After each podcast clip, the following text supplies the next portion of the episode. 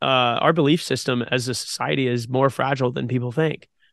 If we've Mm-hmm. learned anything, I, I won't bring politics into a podcast, but if we've learned anything from the last five years, we can completely divide people overnight. The MOVD Entrepreneur Evolved Podcast. Get on it. And we're back with another episode of the MOVD Entrepreneur Evolved podcast. I'm excited about this episode today. Um, make sure that you like and subscribe. We got a lot of cool things to talk about. I got Mr. Will Webb here with the only lead strategy. How you doing, man? Awesome, man. Thanks for having me. This is this is gonna be a lot of fun. Yeah, this is going to be a lot of fun, man. This is going to be a lot of fun. We were just talking about uh, surfing and wake surfing and all that kind of stuff. You uh, you get out quite often. Yeah, yeah. So um, I'm actually kind of in the process of getting a boat, and um, and I I, I told my wife I was like, uh, the boat is the fun, but the house is the thing you kind of really want, you know. And so uh, so we're we're working through that process right now, and through the um you know the tail end of the pandemic and real estate going crazy like we're we're kind of on the long game of hunting for that for that uh, lake property to kind of um, allow us to to to really um, get out there more often because it's it's like one of my biggest passions so if, if What's anybody ever wants to hang out then invite me to Dude. surf and uh, I'm pretty much gonna say yes and show up it's the easiest way I So- think what's his name, and I'm gonna I'm gonna kick myself up. The guy has the long dreads. Oh yeah Austin Keen Austin, dude. This guy is incredible. nuts nuts This guy's incredible. You know, it was Ah. really fun because I like to watch. I like to watch skating, like skateboarding. You know, and I still yeah. do. I just have like this.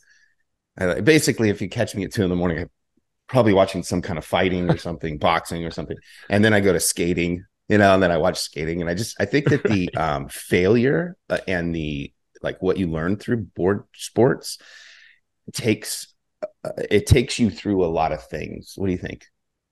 Yeah, absolutely. I mean, perseverance is huge. Anybody who's ever been on a skateboard knows that the first trick is an ollie, and then you go from the ollie to the kickflip. And the ollie is like this low bar kind of trick where the worst thing you can do is slide out and kind of fall on your elbow. But a kickflip, I mean, you can send that skateboard straight between your legs, and uh, and you can really change your opinion of skateboarding, right? You so um, heel you flips know, will do it to you. Heel flip. The, Yeah, the way the heel flip goes is it basically what happens. You kick this, and and many times if you catch too early, you're straight. Oh yeah. Oh yeah. You just you just corn cob yourself. And and you know, it's just not like something uh when you're going through that learning process. I think I think in anything that you learn, but uh but in board sports, man, there's so many humbling modes. In wakeboarding, it's the it's the um back roll or the tantrum. Um, you know, there's so many times where you just catch an edge and eat it and it's hurt. I mean, it's so painful. And um, and so there's always like the step after the first step is typically the most grueling um, in, in that in that skill progression of a board sport. Why do you And- think we and need to? in a lot of other things. I, I think this also goes in like business as well. But like, what do you think it is about that personality that I think? I mean, I would say that subjectively, I would say there's um, there's something to be said that men will actually say that when they go to war and they're just guys and they're fighting for this purpose, that that's some of the best times of like a guy's life. Like they just um, they're fighting for a purpose they're doing what they want to do and i think it's the same thing with like extreme sports right you go out Yeah. you try this boarding you do all these things and then i think it turns into like business as well you know obviously we're going to get into Yeah. business and things like that but i think it really turns into that same perseverance the desire because you you put a lot of risk Yeah. to Oh, get yeah. like that one trick right it's it and then everybody like, shit like 99 times yeah, yeah, yeah, exactly, exactly, yeah, um, yeah, it, it's so true. I mean, in fact, a lot of people, um, and and uh, thank you anybody who's listening that's a veteran, given given uh, you know your service. Um, it- you know, some people come back from war times and they actually miss it. Uh, they crave it. You know, it actually changes a lot of the wiring in their brain to where uh, that level of extremity or not extremity, but extreme uh, environment, you know, creates a a like no uh, turnaround moment, right? Where it's like now I've seen it, I felt it, and I can't go backwards. I have to find something that, that that's similar in, in extreme. And so that's why you'll see a lot of people not just do one board sport. You know, they they reach that right. skill rise, they get through the journey, if you if you will, they reach their peak potential, and then they say, All right, what's the next one? You know, and and uh, I think entrepreneurship's similar. I mean, it it it kind of um, you know, there's always another level. There's always another, you know, another thing that you're trying to get to. And and um, you know, and you have to constantly evaluate what's the risk in getting to that next level and what's required of me to get to that next level.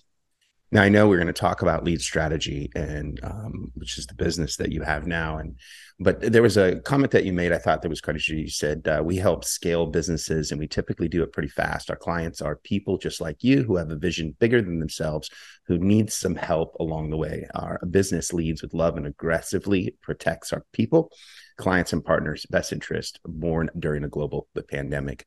We have no idea what normal is. what what, yeah. you, what was going on during that time? Because that was a little while back.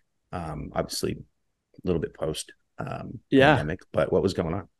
Yeah. So a little context. Um, you know, I started lead strategy uh, as a side hustle and um, I don't know how much you want me to talk origin story uh, here. You might you might want me to to kind of rip it. Um, Let it rip it, whatever it is. Yeah, whatever you feel um, like is going to come out.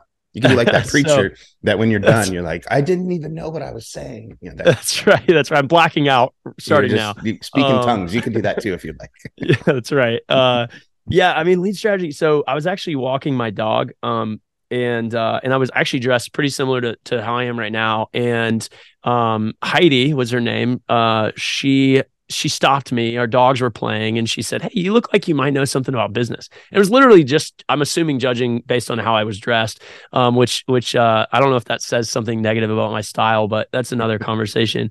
We uh, we were in we this talk about that. Yeah, that's right. uh, and so, you know, we are having this conversation, and she said uh, she's running a health coaching business, and um, and I I was a hired gun to build a division of an analytics business, and we were look, working with Under Armour and Lululemon and um, a, a, bunch of really really enterprise grade clients, and um, you know. here she is, just a small business, uh, living in the same apartment complex as me, and uh, and she's like, yeah, you know, last month I did twenty thousand um, dollars, and here I am thinking like, hold up, she has no team. You know, she she's uh, doing health coaching and she's making twenty thousand dollars a month. Like that. Wow, that's that's pretty cool. Um, and I had been in the online space before. This wasn't you know the first time, but uh, but when, we sat down and we just. When did you enter the online space? What year? Yeah, so that goes way what? back. Uh, I started an SEO agency, um, and uh, just to pay for college. So uh, that that's a whole crazy story yeah. of itself. But uh, um, but I, I, I basically uh, sat down and we started talking about our business. I didn't do anything, you know, if I'm just being really honest, I didn't do anything crazy. You know, all I did was look at her business, point out a couple things that I thought would make sense, and her business doubled. And she called me and she said, Well, you got to quit your job. You got to go do this and help more people. And here I am thinking, like, I met this girl on a dog walk, you know, and, um, and, uh, and two weeks later, she tells me to quit my job. And, you know, I'm thinking to myself, well, I'm like at the top of the consulting game, you know, like I'm building this division. I've got the enterprise clients. I've got all the things that like that society says like this, this is what you're supposed to achieve, right? And um and so accomplished you know, I'm traveling at, at Christmas at Christmas events and Thanksgiving when they're like, "You made it! You got the big office." Right, Right. Yeah. It's like, oh man, Will's like a big executive in Atlanta kind of thing, you know, because I've come from a small town in Tennessee. And so a lot of times people are like, man, he made it, you know, and, yeah. and I kind of had that like that thing that was happening in the back of my head from the people that I grew up with. And, and, uh, and, and so I started lead strategy, uh, but I didn't quit my job. I kept the job. Um, I had built a team, a product that I was super proud of, and um, and frankly, I was learning a lot. You know, that CEO was was a, a great mentor to me, and and um, you know, and and I'm still going through this curve of like, what's lead strategy going to be? What are we going to do for people? You know, all I did was give her a little bit of advice, and and she went and executed. And and I don't think that's every client, and I don't think that that's maybe a, a quantifiable offer. So let me figure that out. And um, and so when lead strategy started, um, I had this belief that that enterprises had access to to education and material that small businesses had never uh, experienced, and that hypothesis came from the thought that most entrepreneurs uh, were not particularly fond of school. They were not particularly fond of structure. They were not particularly fond of authority. And because of those characteristics, a lot of entrepreneurs were self taught and self learned.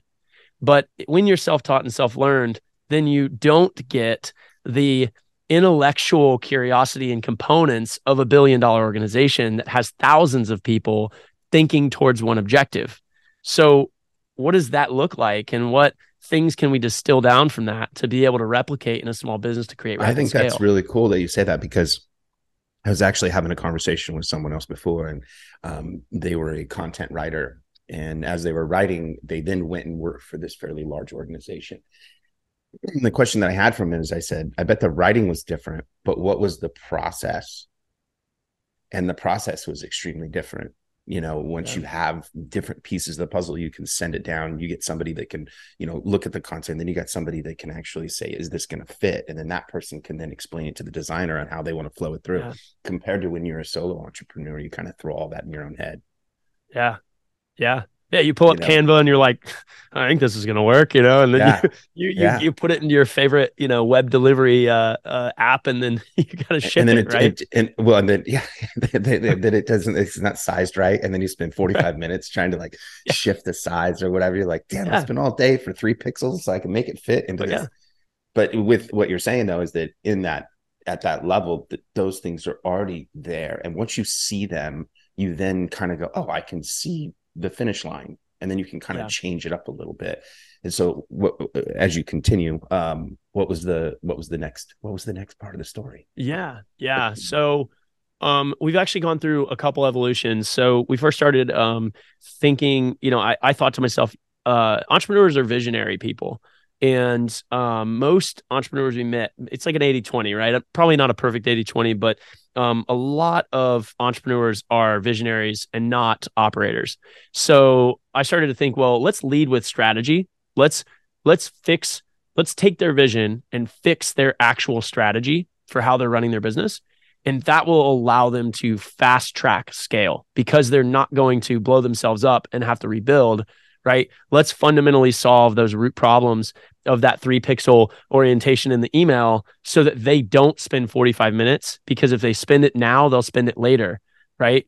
And so, mm-hmm. how do we cut out a lot of those inefficiencies early on and grease the rails so that we can really hockey stick? Because when you reach exit velocity, it changes every component of how you're able to grow the business, all your valuations, all of your success metrics and how fast you can hit the market. So there's so many dynamic components that we realized if we solve the operational complexity first and then promote or scale with more clients, it's a better equation than if we just lead with we're going to get you leads, we're going to get you booked calls, whatever else people are offering, right?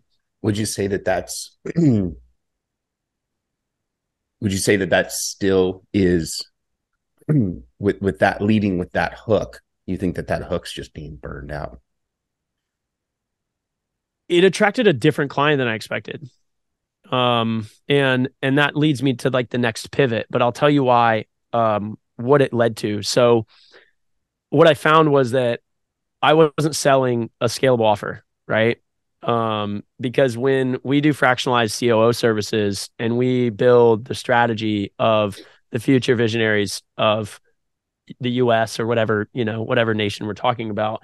Um, you know, we we had a client um that we got there and you know, they were uh running three businesses and they were doing, you know, about a million dollars in each business, you know, a little over in one, a little less on on another.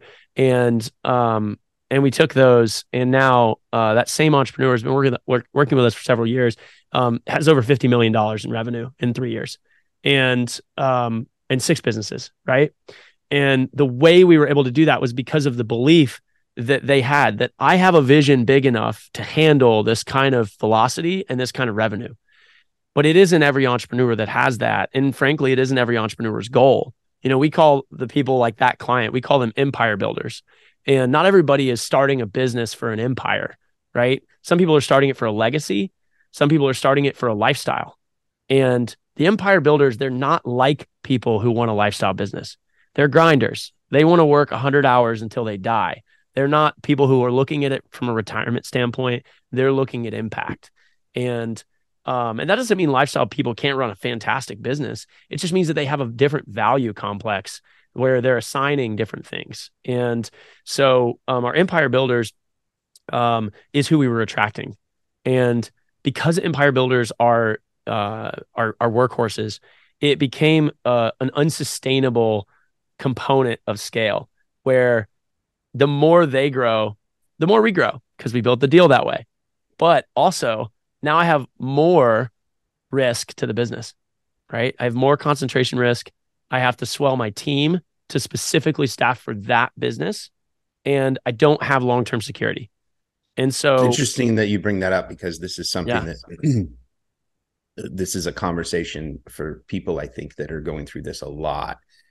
And I think that it's a lot of these structuring deals that you're talking about is kind of a rev share. Um, and then as you rev share, the problem is that if you have all your risk on one position um, and you don't have any front end, then you really don't have a pipeline of any business coming through. And so you really are at a risk of, and I think there's a lot, I don't know if you still, you probably still run these deals like this, but there's a lot of hope involved. So you're like, okay, I hope they're going to do this. I hope they're going to do this, but you don't really have any yeah. control of those people. So interesting to, that you brought that up because I'm seeing this where people are wanting to do the rev shares, but they're emotionally so connected that really it becomes just a job and you're working for that one rev share. Right. And so I think that that's an interesting conversation that you bring this up. So yeah. So yeah. continue. yeah. Yeah. Yeah. It's, it, you're so right. Like it, um, when you have a, a dynamic uh, scope of work, right? Then that means that the scope itself is going to move as the business needs change. Mm-hmm. And that doesn't necessarily mean your percentage of rev share is going to be reevaluated. And so you're constantly in this in this debate with how you're going to manage profitability of the deal. People think that, oh, well, when they grow, we grow, and that's going to protect us. No, because you then have to assume that as it grows, your profit increases if your if your profit stays steady, then ultimately you're now waiting over to the side. So I'll, I'll paint a picture um, as an example. If the contract's a, a six figure, hundred thousand dollar contract, and um, because of your percent setup, it doubles to two hundred thousand. Are you able to deliver it with the same team, or do you need more people? If you need more people, how much is that diluting your profitability? And if it's diluting your profitability at all, then it isn't scalable, right? Because what you've done is now you've flipped the value prop so that you can protect the long-term interest of the the account instead of reversing it to where it's an investment that you put in upfront work and you reaped the benefit long term. So the way we structure deals now is a little bit different than that. We still offer um, fractionalized COO services. We offer full scale advisory, and we also offer full blown turnkey. We run your business for you, um, and and that is an off like all of that is off menu, right? We don't actually go to market with any of that stuff. Um, those are all you know uh, very one to one conversations. They're very they're very um, they require a full blown audit. So now we run uh, an audit on the business to make sure that uh, that they're viable and that we actually have high confidence in their ability to grow. So uh, we look at three years of books of financials, and we look at uh, every single component of that business as if we were going to acquire them. And then um, we do a cash plus percent plus equity deal that has multiple levers that move into the next stage so that eventually all of our clients now know we're looking for a passive stake in your business or an active operating stake. And if it's an active operating stake, we're taking more equity, right? If it's a passive stake, we'll stay low on the equity on the cap table. But if if we're going to really be involved in this long term, then we're actually looking for this to be a long term profit for us. And here's how we're structuring it. So we're super transparent. What um, revenue and, and that helps? What revenue? What revenue uh, makes sense in, in, a model like this? So I find that, um, and and this is this is like wild, right? Because I I'm like gonna I'm just not gonna leave anything out. Um, a lot of people will hold back like some of the stuff, but I think it's super important for people listening to to be thinking about like what are people really doing. Um, you know, this is this is that that steak, right? This isn't sizzle. This is straight steak, and um, and so we found that five percent of revenue um is a really solid uh way to scale it. Um, and if your client is willing to do that, then that's great. But think about uh, 5% of revenue at $10 million is a half million dollar contract, right? Correct. So if that's going to be how it's arranged, then your client has to understand your value at every juncture along the way because eventually Really they look call. at your, yeah their books. Yeah, exactly and they're like 500k i can go hire Why three five resources exactly right? exactly and, and and many times if there is no done for you there's a component of like well what are they doing like i'm coming to Right. work every day and now what are they doing and i think that a lot of these times these deals get structured so heavy because there's not very many of them so when Mhm. the let's say uh the uh the consultee that wants to come in usually they'll say "Oh, okay 20% or something like that but what sometimes ends up happening is you're right they hit a 90 day spot and you get you gave themselves you know gave them a good hockey stick and it starts to stabilize and you're like why am i paying 20% to somebody that it just has an opinion? And i'm not saying that that's not va- valuable but i think it's just natural. I think it's just natural. Um one of the things and as you go through this process and you jump in um and you're like okay i'm going to do this obviously come with lead strategy i think it'd be i think it'd be uh, right to say. Um do do you go straight for high end lead front end when you start? Because then that's the only way to filter things out. I think that this is an interesting conversation because i think people have this misconception of you know all i got to do is get in there and talk to this many people and then i can make this many deals. But you really don't have a business with input and an output which means you don't have any energy. Yeah. so do you go to try to increase energy on the front end or do you usually try to um, de- use what lead stuff they have and then work more on the back end what do you guys like to do when you start and you're talking about as we come into client businesses or how we Yeah, think about lead as you- strategy specifically I guess. Well, I mean, that would be when you go in, you would use lead Yeah. strategy. So I guess Yeah, I'll just kind of map it that way. yeah Um, that's fair But what, what are your thoughts on? Do you like? Do you go in and look at back end first in the audit, or do you like to put more pressure on the front end if you're going to increase revenues? Yeah. So um it it the, the answer of a classic consultant is always it depends. But um, you know, first off, uh there's a big misconception.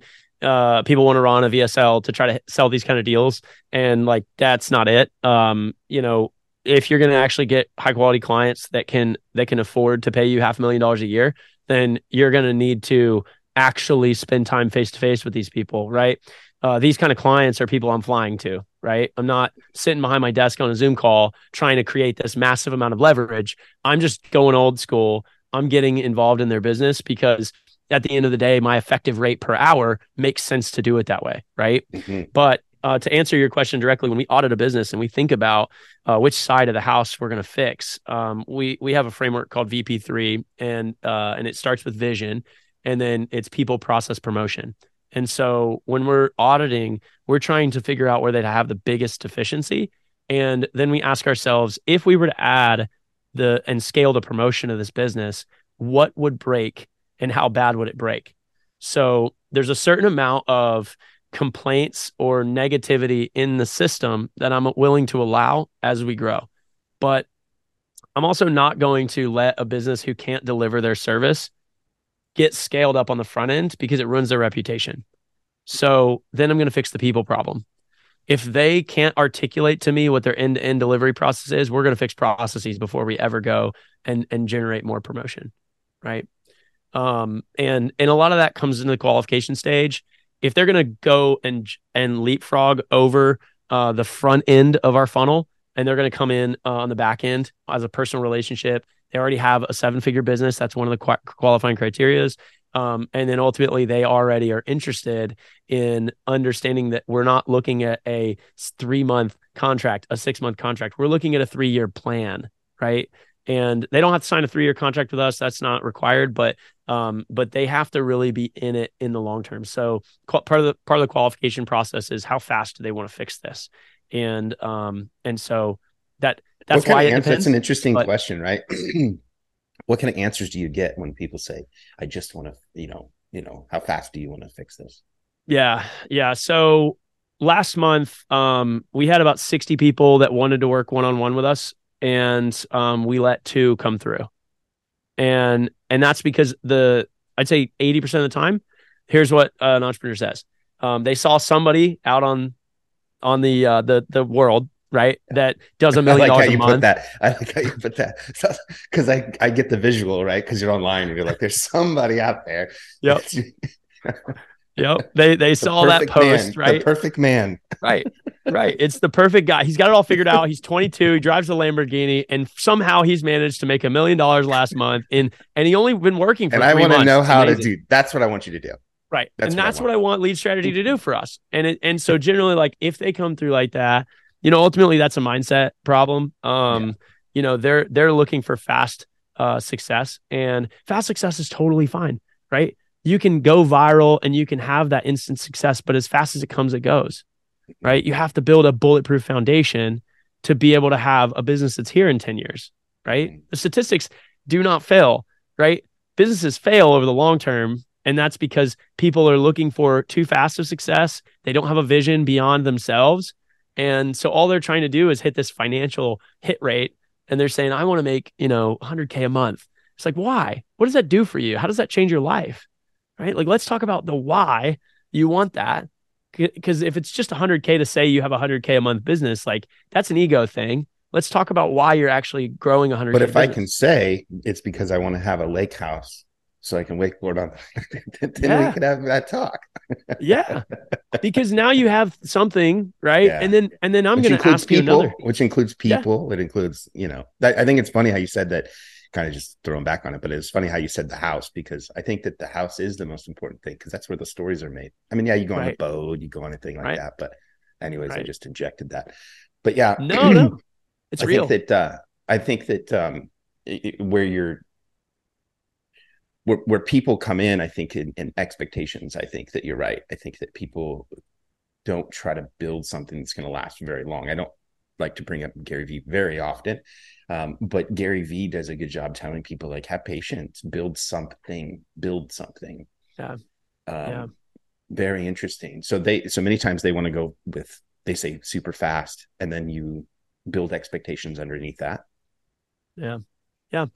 And, and i uh you, you're going to probably see um just some social media content come out like in the next couple days around this concept around um you know unless you have world pl- class discipline you can't get world class results right and so most of the people that want three months of success do not have the discipline to be able to actually live through what I would need them to do in the next three months to do it.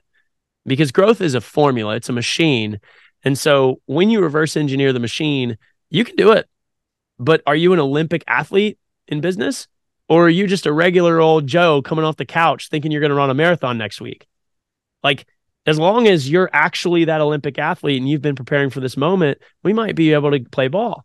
Yeah. But your answers would never. Most of the people who are Olympic athletes waiting for that moment, they're the people who are saying, sometime in the next three years, I want to be able to really make this business what it was supposed to be. Right. They're leading from a place of, I've been working on this for a long time. I've been thinking about this since I was little. I've been, I've been just obsessive over this thing. And now I'm ready. I just need help. I need guidance. Right. Those are the people that ultimately make it through. I think that there's an interesting thing, and that is that um, the business is an, an, an energy entity. And many times, um, when you kind of slowly build something, that energy, if you're consistent, is like a slow moving train, and you, you can fall off of it and then get back on because the train's just now got some kind of pace.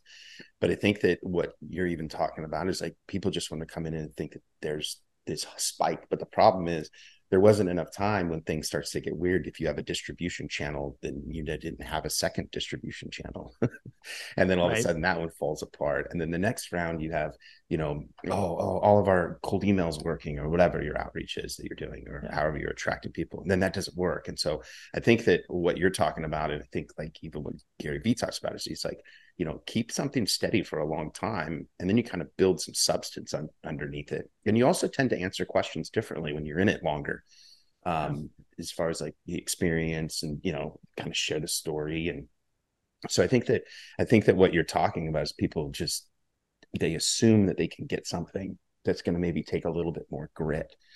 Um, Yeah. Did you? W- my question is because you obviously it's great. You met met met Heidi and Heidi pushing, but where was that pivot for you that you went, okay, I'm gonna. Was did you bring on a partner yourself, or is this under your? Do you just do this on your on your own? Yeah, yeah. I mean, we have a full team. Um, but uh, but yeah, I'm I'm a solo founder. Um, and I think you know a big key uh, if you're a solo founder out there, um, that's fantastic. But be really conscious of your loneliness. Um, and and what I mean by that is like, you know, I I'm happily married. I, I uh, just actually recently got married, so um, you know, and I haven't even hit my one year mark yet. Right? So, man. Um, I know I saw the yeah. pictures.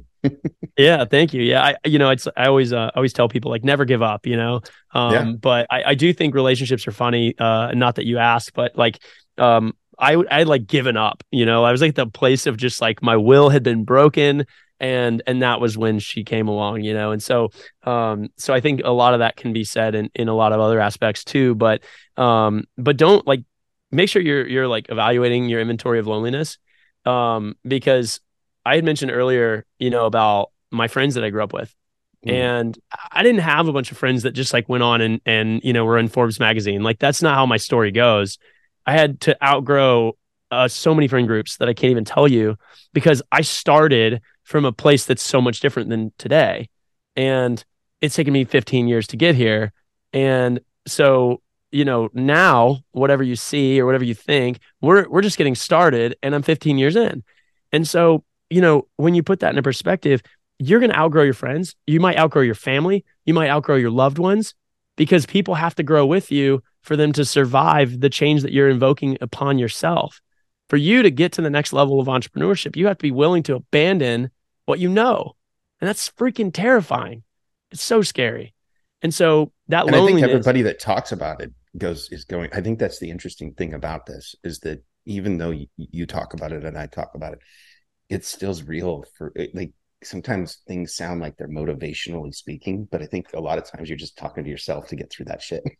Totally. Totally. You know what I mean? Like, yeah, dude, like, you know, we, we're going to get off this call and we still have that when I, I think it's interesting you brought up the loneliness because right now we're having a good time and then you just go okay goodbye and you go through that like 10, 10 seconds of trying to find the end button on zoom and you kind of look at each other yeah like gotta, gotta yeah. turn it off but then once it goes off there is there's that loneliness in this industry totally because it's it's it's like a it's like a fraternity or a sorority right like like entrepreneurs get each other in a completely different wavelength regardless of where you are in your journey you know like oh you have imposter syndrome yeah me too right and guess what that guy who has a billion dollar startup in Silicon Valley, he's got imposter syndrome too.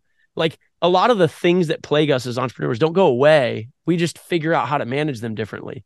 And and so that that inventory of loneliness, like um, yeah, I'm in Atlanta. I don't have a single Atlanta based client, right?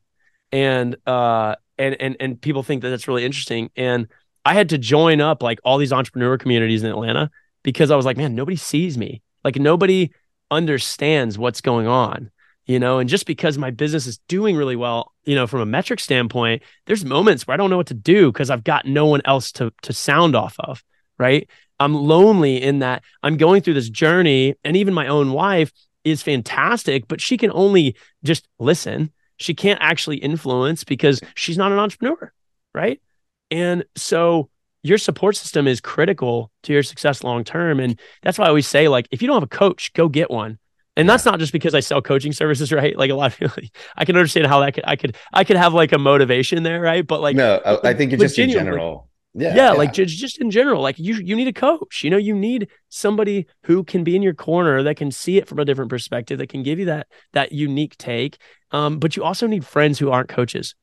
You know, you need people who are just that that genuinely care right? That call you on a Saturday and say, "Hey, man, you want to go to the park and throw frisbee?" Like, you know, just those little things. Because well, I think it's something that kind of goes back to our conversation earlier. I think that when you talked about, we talk about board sports, you talk about getting in the water It, it, a lot of times, those bring people that are trying to do failure yeah. sports as well. And I think it is a big proponent, like even myself. I mean, I, I do Muay Thai, I surf, uh, you know, I, I got a longboard here. I'll try not to dude, skating, eating shit, skating nowadays just hurts really bad. it hurts so much it worse. bad, dude. I took a digger over here. I did the old. I was like, oh, I'm just gonna go to the. I'm gonna go to the um, mailbox and I'm gonna take uh, uh, take my longboard. And I was like, okay, so I got it on there, and I didn't wear my shoes or anything, and I kind of did the old come around, and I go to make a turn, and I was just not going very fast. I hit that rock, Oh, and I did, and I did the old whoop whoop whoop, you know, that one to go whoop whoop. Oh, and yeah. it's like what's gonna, and this thing just slides out. I'm Yeah. probably in the air, three feet in the air, perfectly Yeah. parallel. I land, this is no shit, Well, I land, I land on my shoulder bone. I hit my head. I hit my elbow. I hit my knee bone. I hit my ankle. And I remember I hit that concrete so hard.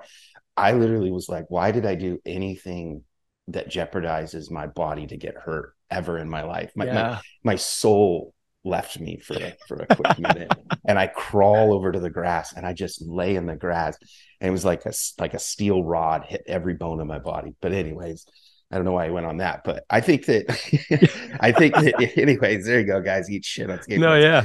but I guess my point is that one of the things that I think that I miss seeing, and that isn't especially in the internet industry, is that you don't see people showing. Pic- uh, I think you do. I try to. Maybe it's just an era thing or whatever. But you're showing pictures of being on the boat. You're that's one of the things I saw in your thing. I was like, oh, I'll get along with this guy. You're you're enjoying yourself. You're doing things outside of work. And what I think that happen is happening in a lot of entrepreneurship is that it's just a cycle. There's no fun outside.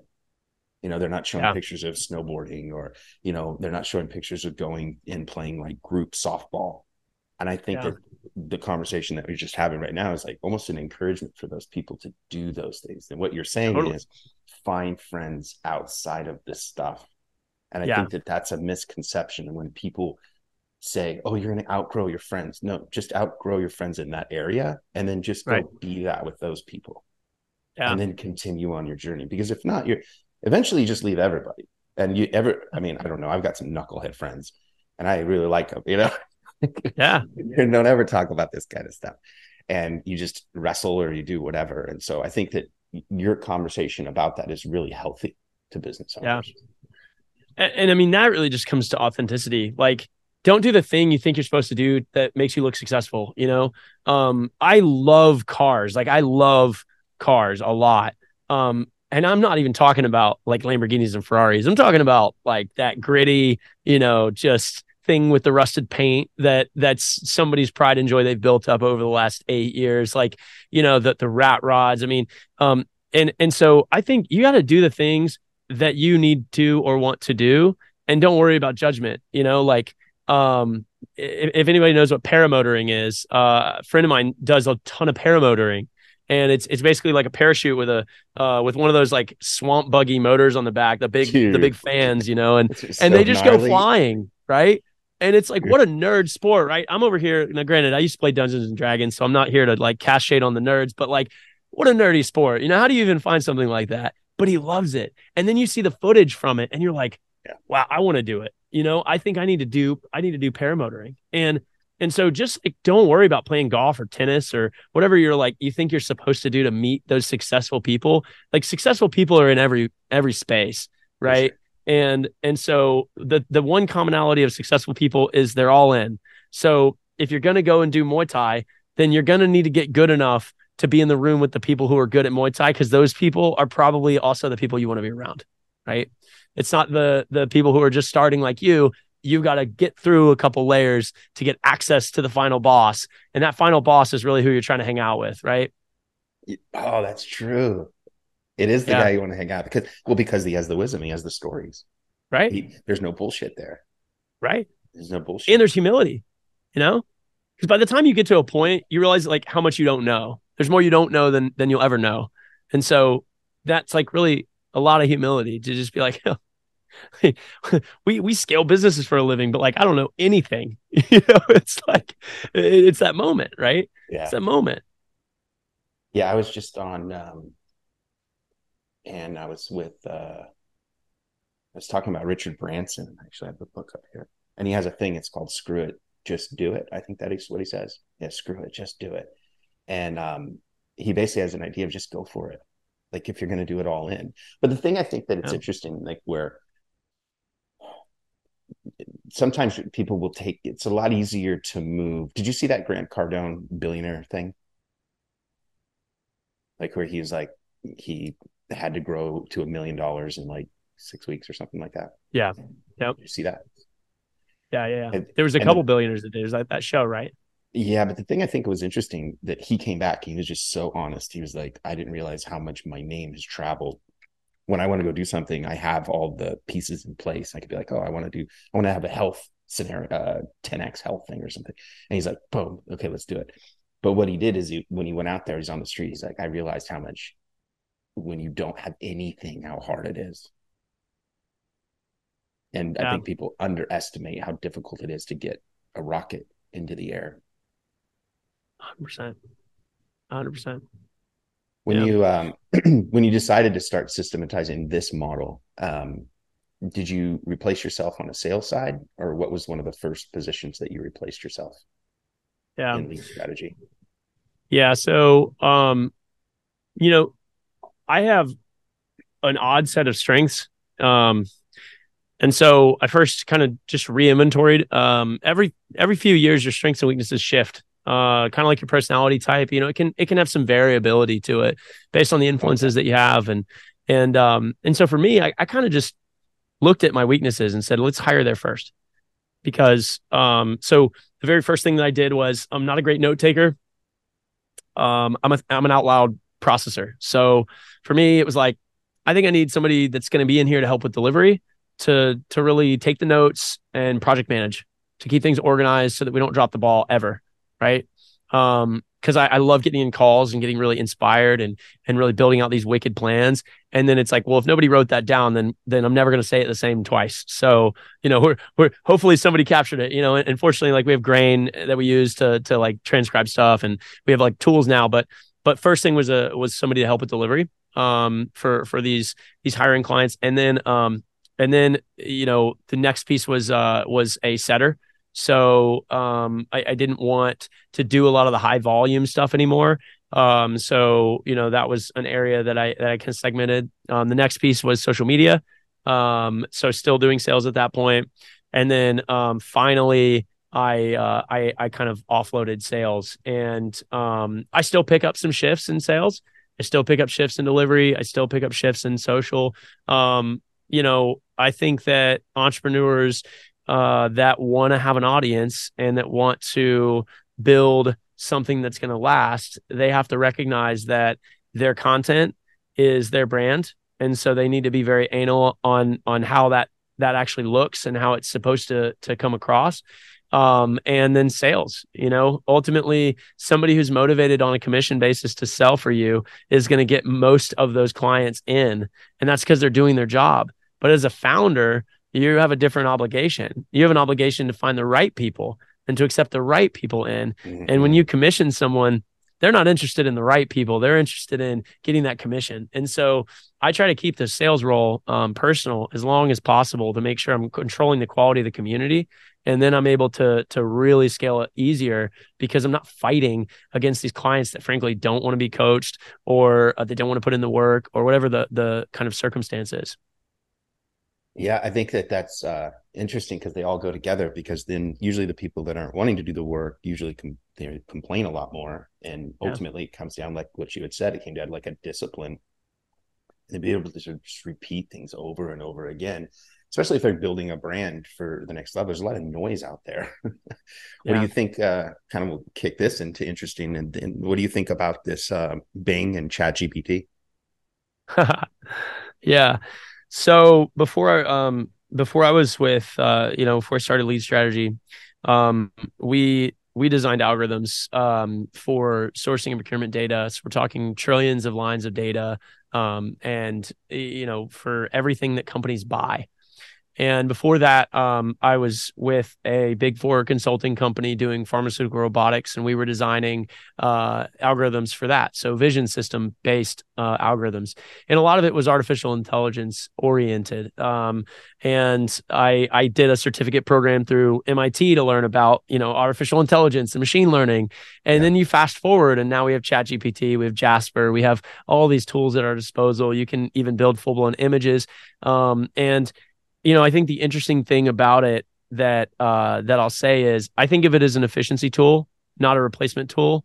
Um, mm-hmm. Where we are today, and that doesn't mean that in the future it won't change. But as of today, I can tell when someone has super bland Chat GPT scripting and when they're using Chat GPT to aid in something that could have been original And um, the the problem with algorithms generally is uh, they're the best at social engineering.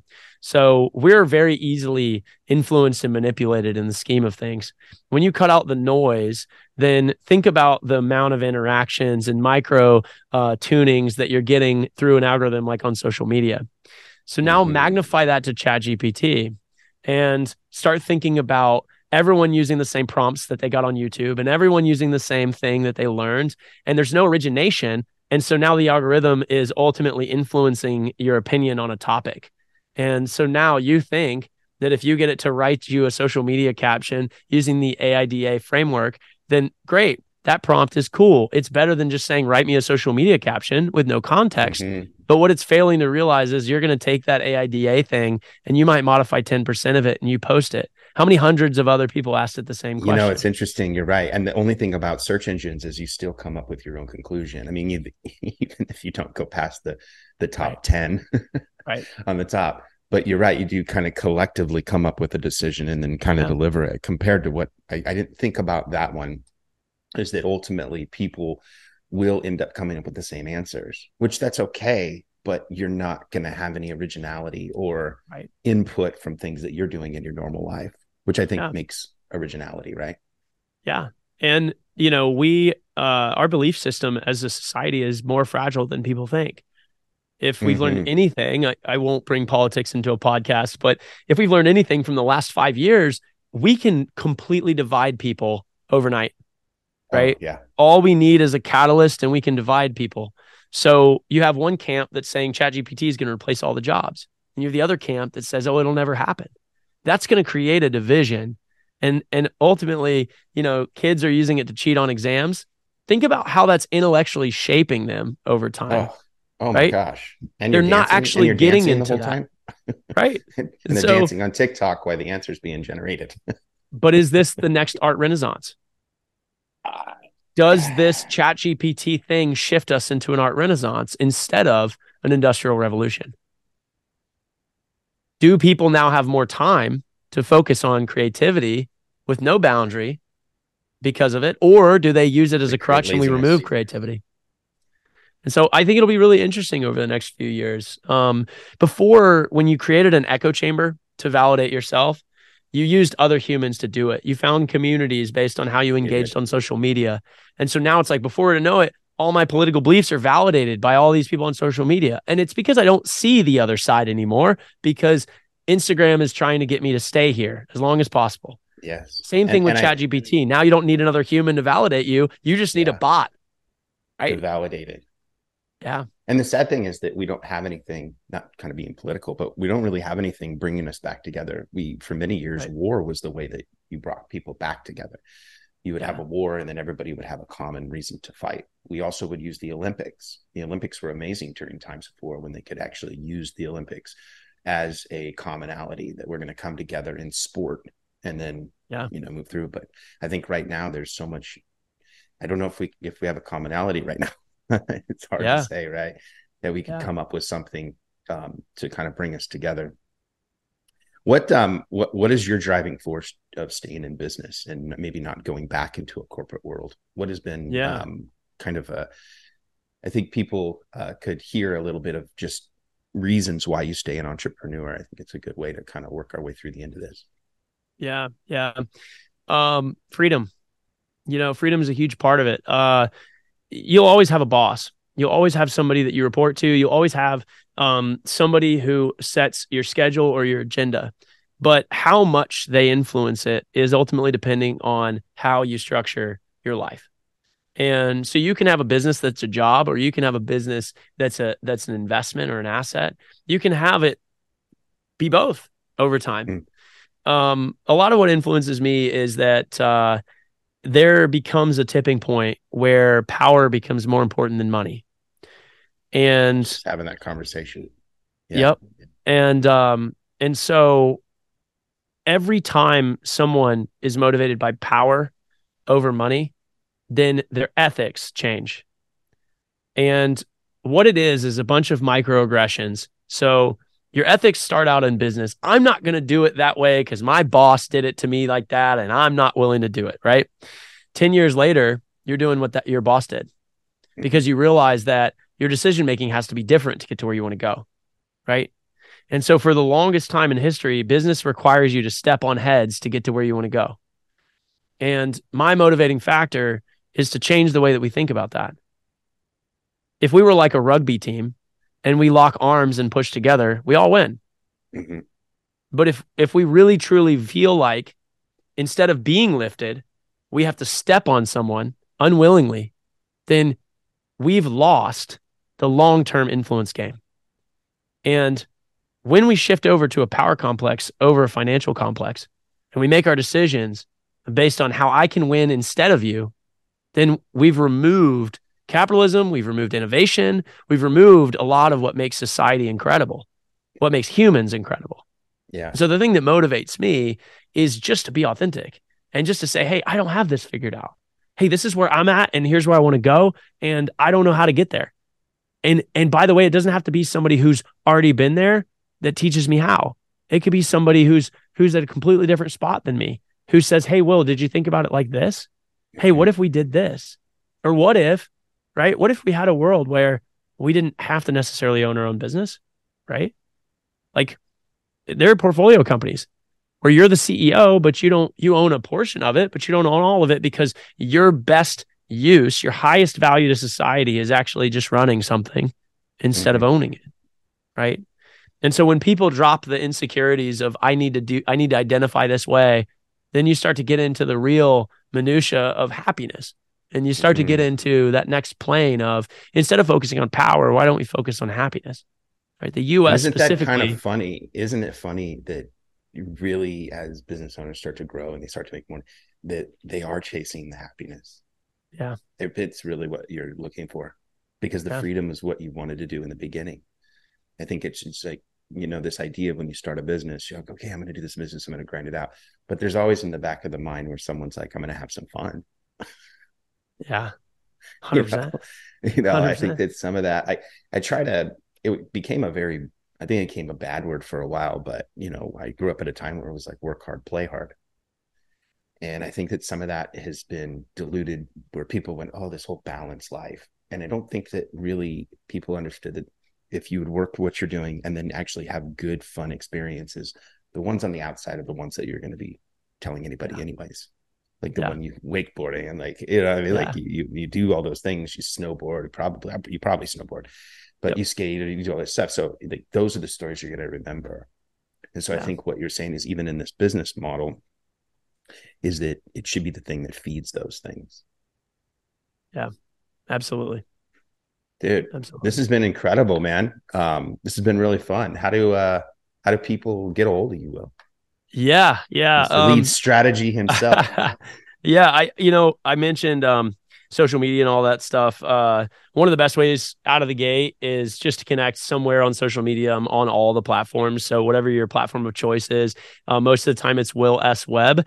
Um, so whether that's Instagram, Facebook, LinkedIn, TikTok, um, YouTube, wherever it is, um, you should be able to Google it and find it. And um, you know, obviously if we can we can help, um, then then reach out. Um, you know, most of the time we're giving a ton of resources away because uh, we really want to work with businesses who, um, you know, who who are stuck, uh, not businesses who are starting. But um, you know, we we obviously, anyways, there's a whole thing for that. But uh, uh, but yeah, so so that's the best way to connect, and um, you know, I, I'd love to meet as many people as we can. It's awesome, man. Well, this has been another great episode. Will, you knocked it out of the park. I appreciate you, man. Thanks, man. Anybody out there that uh, hasn't liked and subscribed, make sure you do that on the channel. Do it. And then also make sure that you go back because there's a, a, many other amazing guests that have been on the podcast as well. Absolutely. Check those out. And um, from there, that closes out this episode of MOVD Entrepreneur Evolved. See you guys. If you like this episode, make sure you smash the like button and subscribe to the YouTube channel. Just like Nike is to athletes, MOVD is to entrepreneurs.